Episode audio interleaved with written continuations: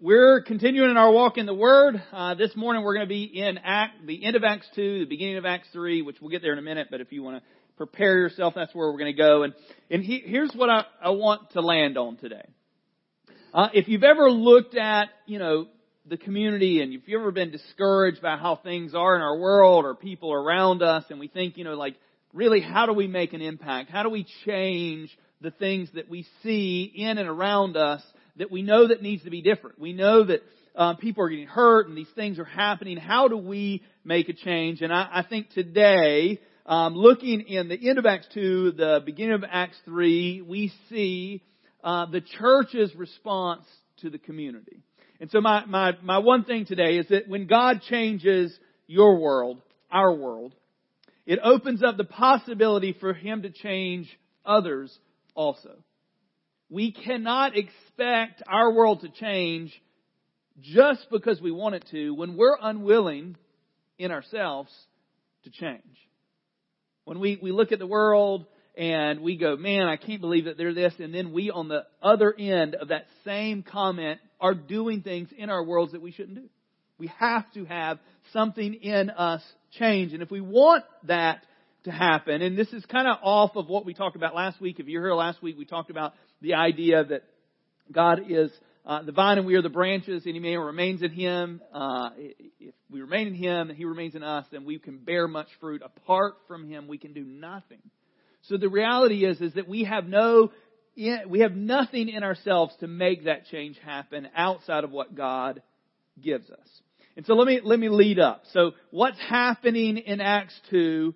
So we, we've seen the creator of the universe have so much compassion on his creation that he sends his son in the flesh to the earth to do exactly when he needed him to come. It was prophetically prepared. This is going to happen. So he sends his son here to the earth to do what we were unable to do. We have always been a people that have struggled to be what God has asked us to be. And so Jesus comes to the earth and he lives 33 years, has three years of ministry, and does everything in those 33 years that we should be doing, doing all the right things. And then he willingly allows himself to go to the cross to die for us, which was in the plan.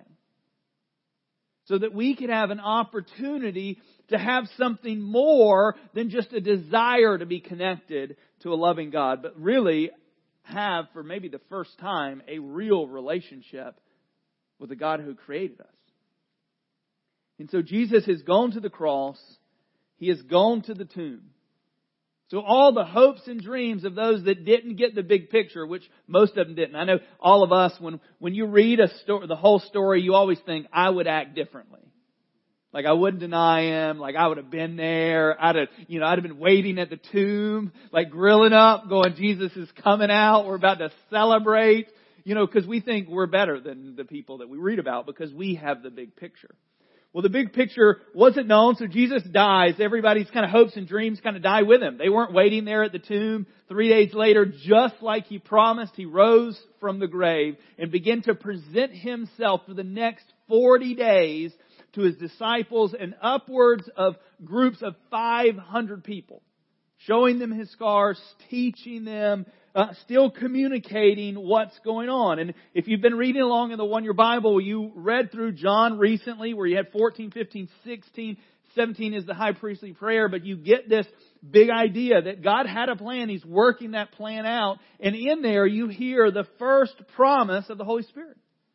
You hear Jesus tell his disciples, it is to your benefit, and this sounds, it, doesn't sound silly to us because we know the bigger picture, but can you imagine telling your disciples that it's to your benefit that I leave?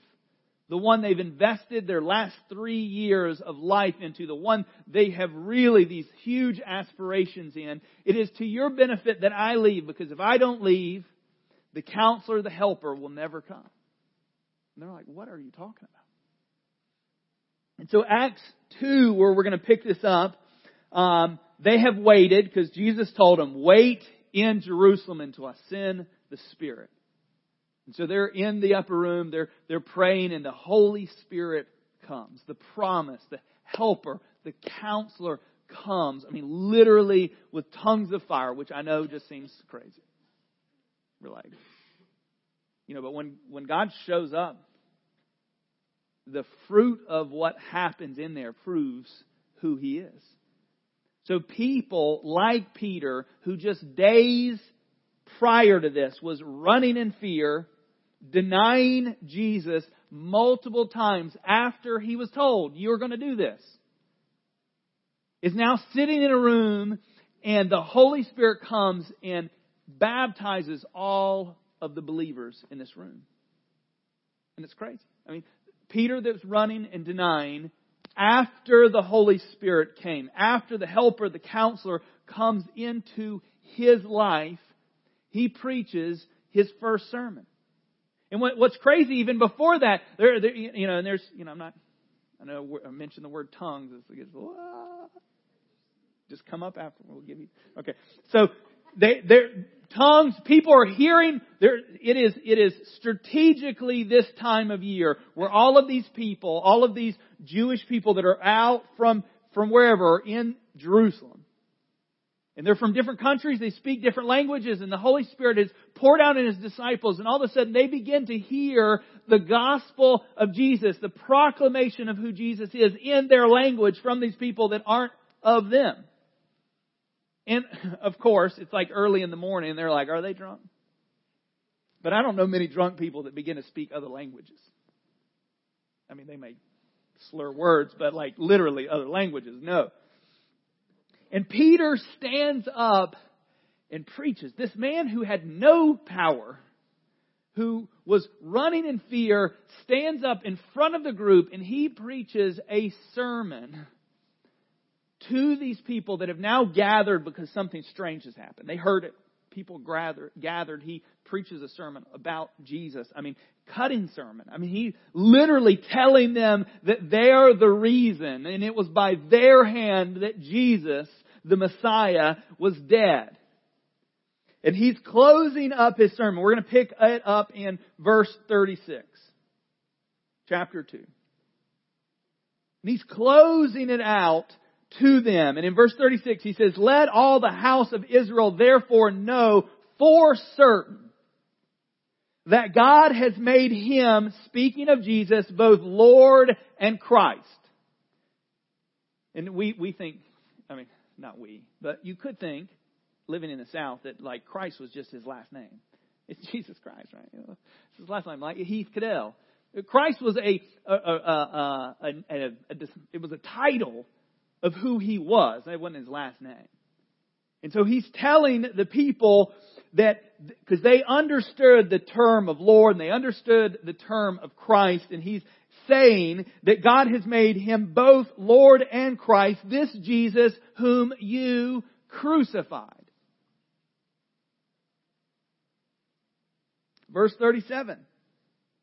It says, Now when they heard this, they were cut to the heart and said to Peter and the rest of the apostles, brothers, what must we do? Because they they are of one people. They're, they're, they were there to worship the God who sent His Son for them for the redemption of their life. They were there to worship that God, but missed the Christ.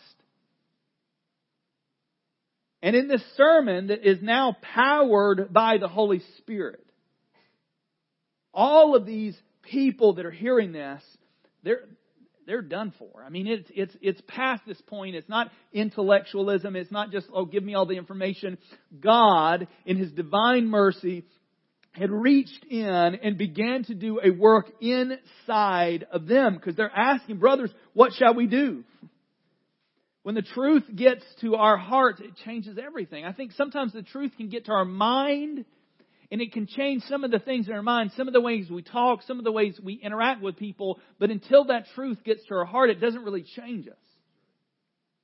It can sound like it changes when it's coming out of our mind, but until it reaches our heart, it doesn't change us. And he's saying, what shall we do?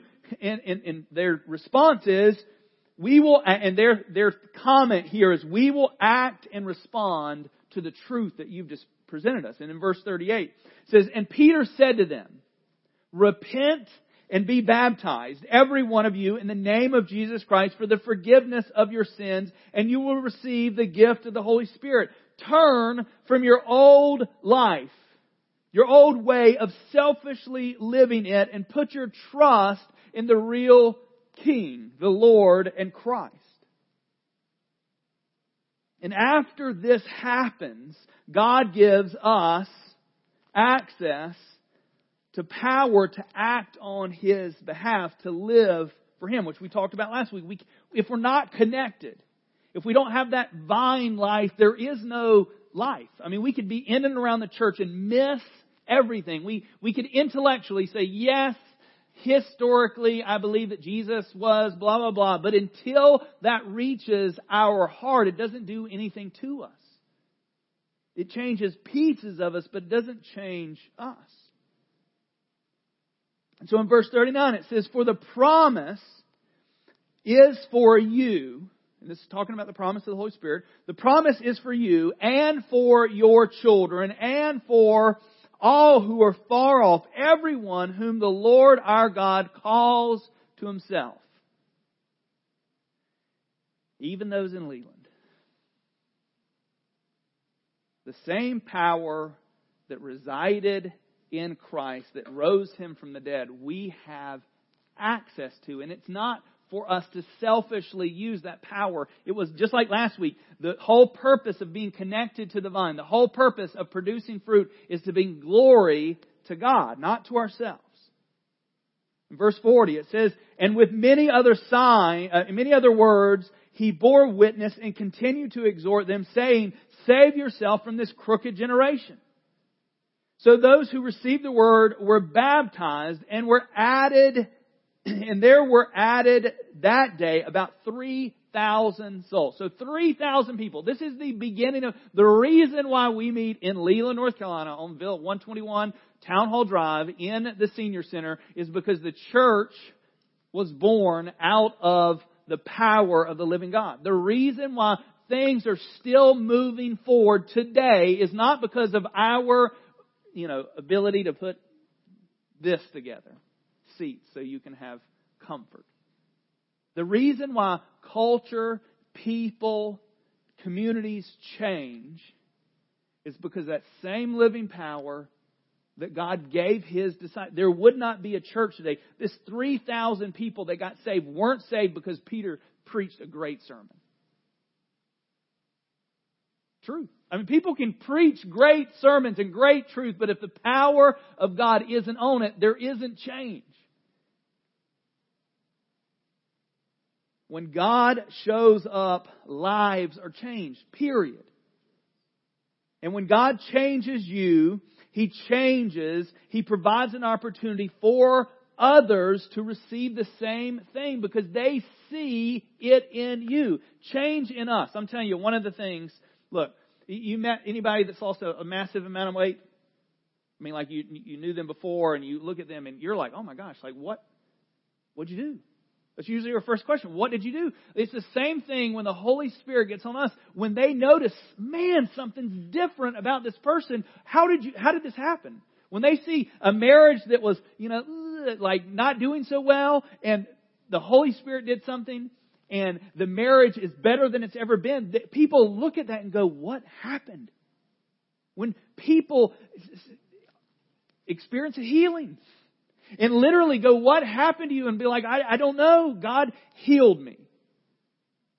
It, it changes our reaction because when we see it worked out in others, and I'm telling you, and this, this stinks for us because those closest to us know who we really are. We can pretend.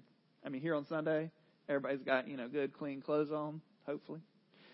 And, you know, you can smile and get your kids to behave for like this hour and 15 minutes and you get them in the car before it like blows up.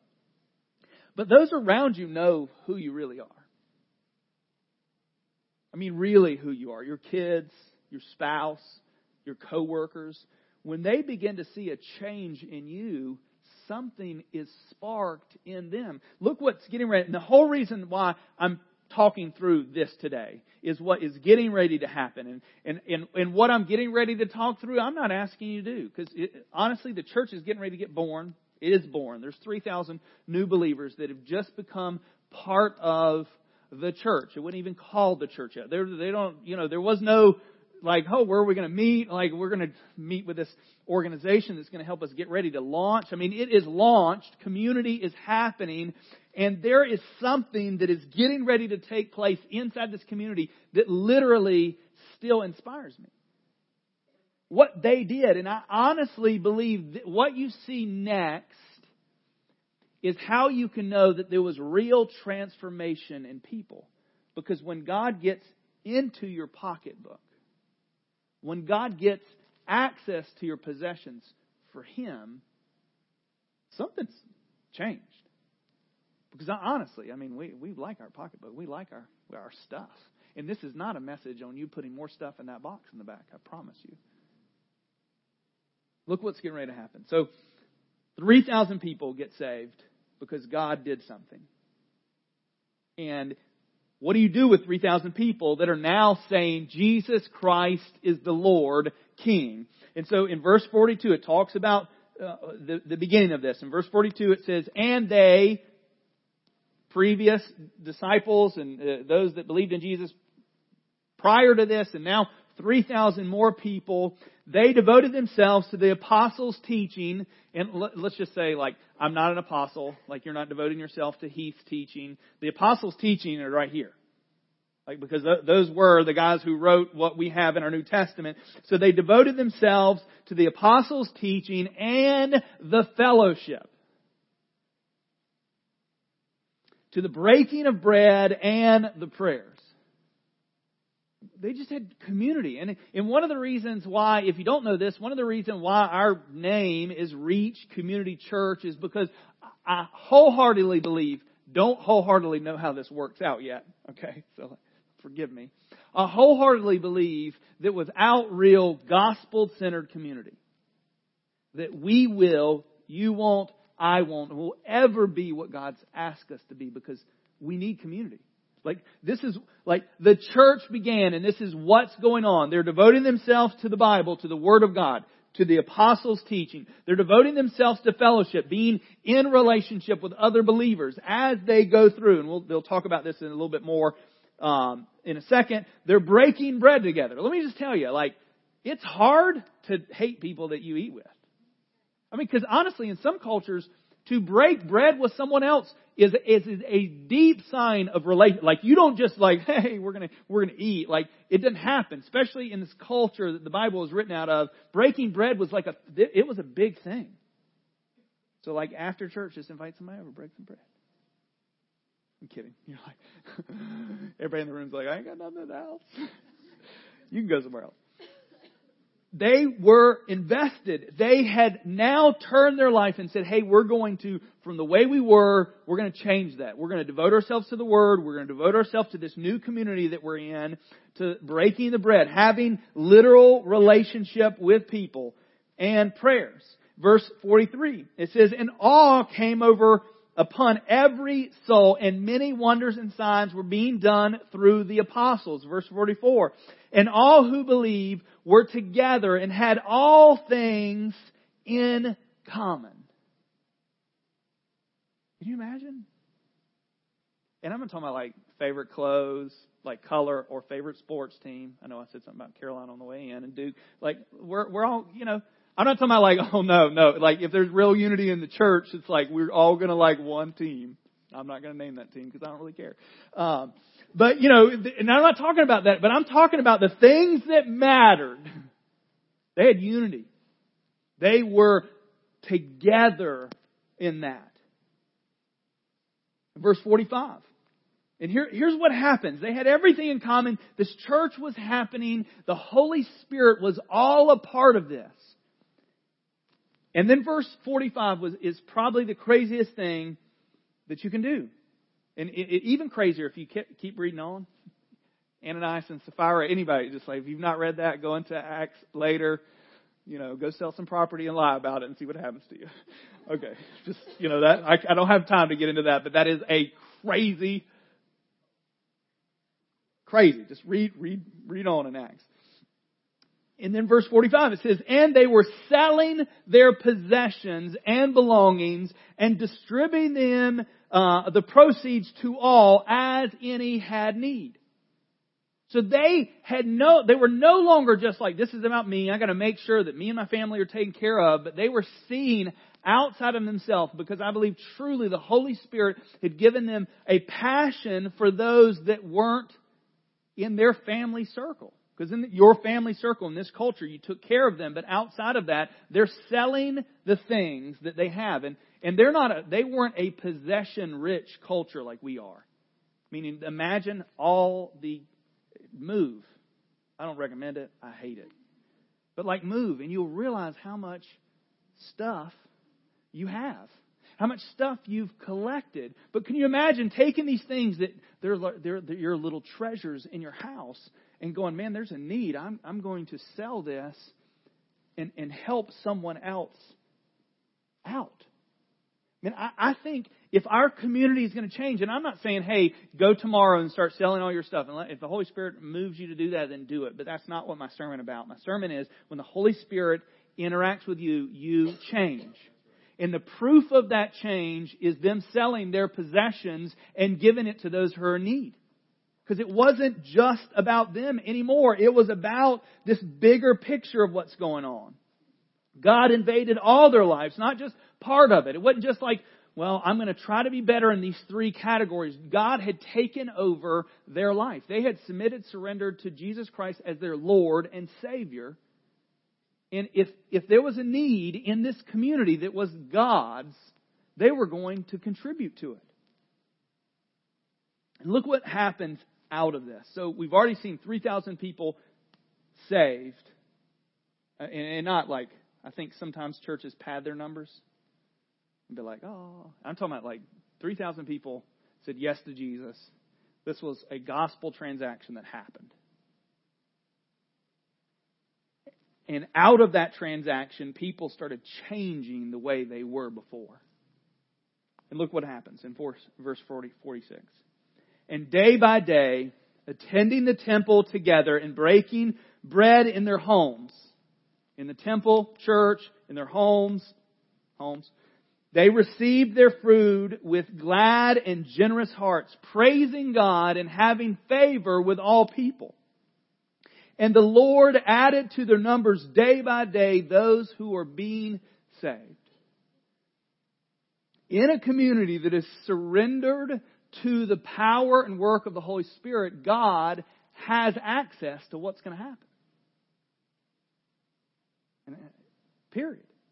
He, he has act like when we surrender, He gets to have us participate in what He's doing. Because if we're not surrendering to Him, if we're not giving Him access to every part of our life, then it's like, nah, I don't want to do that. Like I love for those uh, potentially in this fall we'll have another round of experiencing God. There, one of those things in experiencing God is is that are you willing to have God interrupt your day? Are you willing to, in the middle of you being in a hurry, to when you feel like, man, I really need to stop and talk to this person, or I really need to, you know, whatever that is. Like someone's got a flat tire, even though I'm late, I'm going to stop and help them because I just feel this, like this, this urge. It's crazy when we're willing to just say, God, my day is your day. And I'm, if you got a job, like, don't be like, the Lord just called me away. I'll be late. I'm sorry. Let's be, you know. Um, I wouldn't do that on a regular basis. I'm not sure your boss would like that. Uh, but, you know, that access of just going, you know, is it my time or his? Because they literally, they're day by day attending the temple together and breaking bread in their homes. They receive food with glad and generous hearts, praising God for having favor and having favor with all the people. If the church acted like the church, now I'm, I'm not saying across the board because there's some things that people in the world are never going to like because the church thinks or believes a certain way. But when the church starts serving like the church should, start loving people irregardless, serving neighbors and doing things for other people because God's motivating to do that, the culture and the community looks And they, they're like, what is going on? And day by day, the Lord was adding to their number those that are being saved. Day by day, the church was growing, and the church grew exponentially. You know what happens a little bit later on in this church? In this community, God wasn't really interested in just t- changing Jerusalem. God was interested in changing the world. And so, what did he do? All, all, of these people in Jerusalem were loving Jesus and they were loving the community they were in, and God sent persecution. And what persecution do? Persecution scattered these new believers into all these new areas. And what happened? The church got into other places. So it is, it is, sometimes we need prodding to move us into areas that we don't want to go into because it seems uncomfortable. So here, here's some questions as we kind of round out today. And this is not to answer out loud, just for the record. Who is really leading your life? You? Or, or are you surrendered or to this place and this person of Jesus and going, God, I'm yours? Because let me just tell you, I'll testify that the more I try to control my life and live it the way I want to, the worse it goes. You don't have to raise your hand. You can nod if you want to, but like that's a truth nugget that just get dropped on you. Because you, you can you can strive and go. I'm going to try to be this. I'm you know, and we do it in our own power and our own strength. That it almost always, always, always backfires in our face because you don't have the power or the ability to do it yourself. See, God, when He told His disciples, wait, He knew that if they'd have ran off after they saw Him, like, we're going to take over the world, it would have blown up in their faces. So, if you want to see your world change, if you're looking at things going, I want, I want my community, I want my neighborhood to change, you are going to need help. And Jesus promised us the best helper ever. And this is back in um, John 14, 15, and 16, which we I just made reference to a second ago. In 15 it says, If you love me, you will keep my commandments.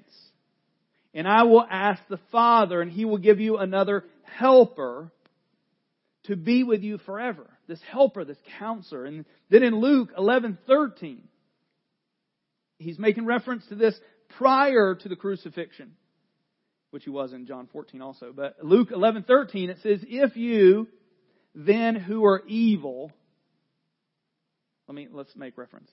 We are always in comparison to God evil because we just are. Like one, one, one sin has separated us, you know, all have fallen short of the glory of God, period. So it's not like you guys are evil. The guy who stands up here with a microphone, like, my poop still stinks you know, I, am still, still, well, I say stuff like that during a sermon, which, you know, it's just the reality. I, I'm, I'm, I am just like you, trying to live my life for the best of my ability. And I love my children. I will give them as good a gifts as I can. So what he's making reference to, it says, if you then who are evil, don't take, be okay with that. Know how to give good gifts to your children. So if you love your children, and I don't mean like good gifts, like give them everything they want, because there's some gifts your children don't need. I'm not going to list them. You'll have to figure that out on your own, because I'm still trying to figure it out. As the older my kids get, to be like, okay, lesson learned. Allie's going to be perfect. So I got the older two that will figure this out, and Allie will just, you know, she'll have all of our attention It said, If you then, who are evil, know how to good, good, give good gifts to your children, how much more will the Heavenly Father give the Holy Spirit to those who ask. Period. So if you're willing, because you love your children, to do everything in your capacity to give them what is going to make them healthy, well, well adjusted, happy, and I hate that word really, joyous people, how much more so will your Father in heaven give you good gifts, which one gospel says that, the other one actually lists like this one in Luke give you the Holy Spirit, which is the best gift that we can have. And so here, here's where I want to, invite our worship team back up. And I say this almost every Sunday, um, but I, I, want it always to be intentional. The, the reason why we have a song at the end is not to keep you here longer. The reason why we have a song at the end is because my hope is that the Holy Spirit is doing something in you that needs to be completed, it needs to be responded to. And I believe that the best time that we can respond to anything is now in the present. And so as we go into this song, I just want to ask you this question again. Who is really leading your life? Are you surrendered to the person of the Holy Spirit? Have you really said, God, I am yours? Just like they, um, Peter said to them, the Lord and the Christ. Is he really your Lord and Christ? And if he is, surrender. And I know, I understand it is a daily struggle to go, God, I, I, want to trust and believe. I want to trust and believe. I feel like a lot of times we, we are like the Father. There's a father, there's a story in the Gospels that comes to Jesus to have their child healed. And he was like, Do you believe I can do it? It's like, I believe, help me in my unbelief. Like this idea that we're, we're kind of almost bipolar in our belief at times. Like, yes, I believe, help me with my unbelief. And I, I think there, you know, that child was healed. I, I think there's an honesty that we can present to God of going, yes, I believe.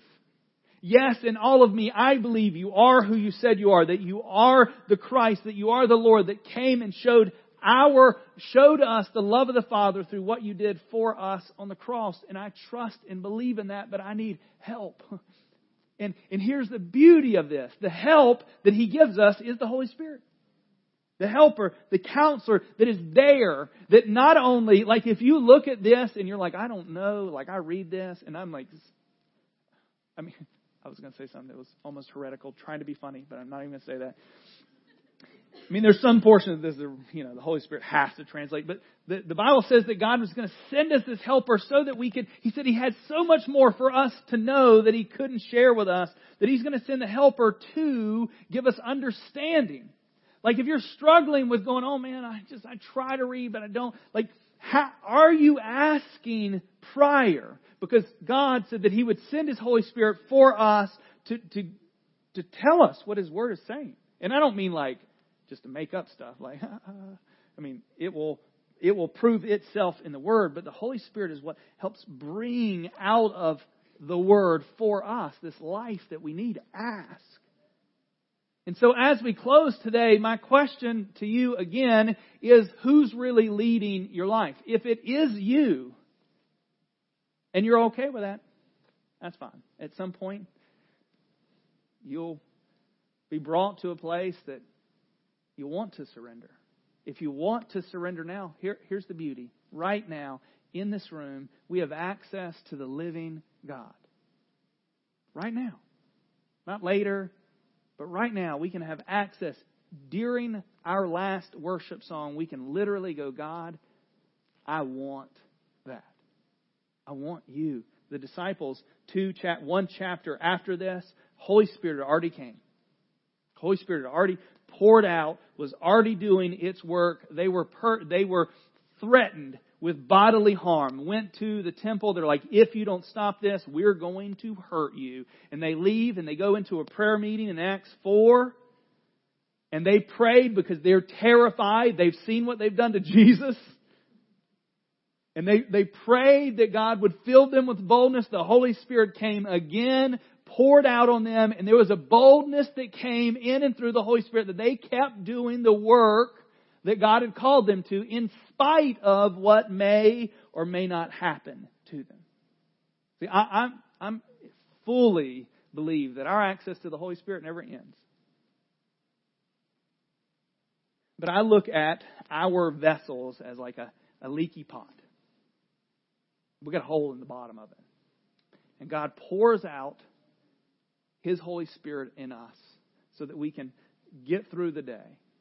And as we're going through the day, we're, we're leaking out these things that God is doing in and through us, these good works and stuff. And every day we need to ask, God, fill me. There's a, a great little story about this guy who used to go down to the river every day and fill up his buckets with water. And one of them had a hole in it, and he felt very discouraged because he was wasting all these trips and was not getting as much water for, for whoever he was taking the water to. And his master was basically like, Look what you did and he turns him around and, and looks at the path and the path with the bucket that had the hole in it had these beautiful flowers in it because he was watering those flowers every day going down and getting that and that's our life as we allow the holy spirit to pour into us it gives us something to give back to the world and that's what we're asking for we're asking so if you you have the holy spirit then have access to Him. Use the Holy Spirit. I don't mean like in a like give me what I want type of use. I mean like literally saying, I need you. So we're going to pray. We're going to go into worship. Uh, sit, stand, kneel, do whatever you need to do. We're going to have people up front for prayer. If you need somebody to pray with you, we're here to help you any way that we can. So let's pray. Dear Father, it is by your grace and mercy that we right now have the option to experience you in a real and living way. Lord, your word that says that all we have to do is ask. And so whether it is for the first time or for the 500th time, Lord, we ask that you would give us the power to be your children, to walk out these gifts that you've given us, that you've prepared in advance for us, your children, to walk into. And Lord, if there's someone in this room that has never really trusted you and there's something in them today that is calling to that, them into that, Lord, I pray just like your word that that cut to the heart wouldn't drive them to desperation, but it would drive them to you a God that has proven himself through his Son that he loves those who believes and trust. That just like we learned last week, Lord, the same love that God poured out on the Son, the Son is pouring out on us. So, Lord, we trust you. Lord, we believe, but Lord, we pray in Jesus' name that you help us with our unbelief. You help us be the men and women that you've called us to be so that our community can be changed, so that our families can be changed, so that our neighborhoods can be changed when they see the presence and power of the living God, that they would be drawn to you, that you would bring salvation to those around us, not because of us, but because of what you're doing in us. And so, Lord, as we sing, I pray that you would be honored and that you would be lifted high. And we pray these things in Jesus' name. Amen.